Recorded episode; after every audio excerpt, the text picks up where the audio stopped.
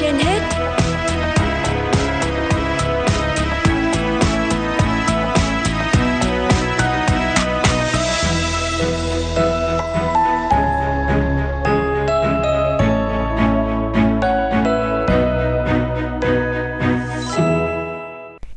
Quang Minh và Phương Nga xin chào quý thính giả đang theo dõi chương trình Sức khỏe trên hết của Đài Phát thanh và Truyền hình Hà Nội.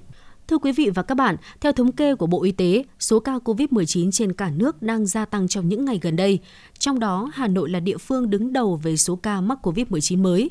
Điều đáng lo ngại là người dân đang có tâm lý khá chủ quan. Hiện tại, việc giao thương đi lại đã trở lại bình thường và đã bắt đầu vào mùa cao điểm du lịch. Các chuyên gia khuyến cáo người dân phải chú ý các vấn đề dự phòng để tránh nguy cơ dịch bệnh bùng phát. Thời tiết chuyển mùa như hiện tại tại miền Bắc là điều kiện thuận lợi để cho virus phát triển, trong đó có cả virus SARS-CoV-2. Tuy nhiên, theo nhận định của các bác sĩ, một nguyên nhân khác là tâm lý chủ quan trong phòng bệnh của người dân. Không đeo khẩu trang, không khử khuẩn tay, không muốn tiêm nhắc lại vaccine là tâm lý của rất nhiều người vào thời điểm này. Sau đây là một số ý kiến của người dân mà phóng viên thời sự đã ghi nhận được ngay trong ngày hôm nay. Covid bùng phát trở lại đối với mình thì cũng không không là cái chuyện gì mà nó quá to lớn cả.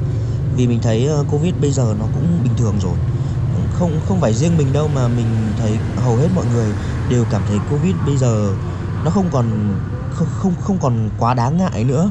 Nó bùng phát trở lại thì chắc mình cũng sẽ tuân thủ các biện pháp ờ, phòng chống. Nhưng mà khả năng là sẽ không được cẩn thận như trước kia nữa vì mình đã bị covid rồi mà. Thì trước đây mình cũng bị covid khoảng hai lần rồi. Thì mình cũng có cái cảm giác là nó cũng không nó không lo lắng lắm. Thường là mình sẽ không đeo khẩu trang. Mình nghĩ là bây giờ dù dịch bệnh có bùng phát đi chăng nữa thì um, nó cũng ở mức nhẹ. Nó cũng như là những cái bệnh cảm cúm thông thường thôi mình có thể uống thuốc. À, mình cũng không không nghĩ là nó sẽ ảnh hưởng đến cái việc uh, đi chơi du lịch vào dịp lễ của mình. Mình cũng đọc được một số tin tức về dịch covid bùng phát trở lại cá nhân mình thì thấy không còn quá lo lắng như trước vì bây giờ mọi người đã chung sống với covid bình thường rồi thỉnh thoảng ra đường mình thấy mọi người không đeo khẩu trang nên mình cũng không đeo vì mình thấy không cần thiết Bệnh viện Thanh Nhàn là bệnh viện duy nhất trong số các cơ sở y tế của Hà Nội vẫn đang duy trì khu vực khám, cách ly và điều trị COVID-19. Trong tuần qua, tại đây ghi nhận số ca mắc COVID-19 tăng cao đột biến. Trung bình có 10 đến 15 trường hợp có kết quả dương tính. Phần lớn là những người có triệu chứng ho, sốt, đau họng và tự test nhanh thấy có dương tính nên vào viện khám. Họ được các bác sĩ kê đơn về điều trị tại nhà. Những trường hợp nặng suy hô hấp được chỉ định nhập viện.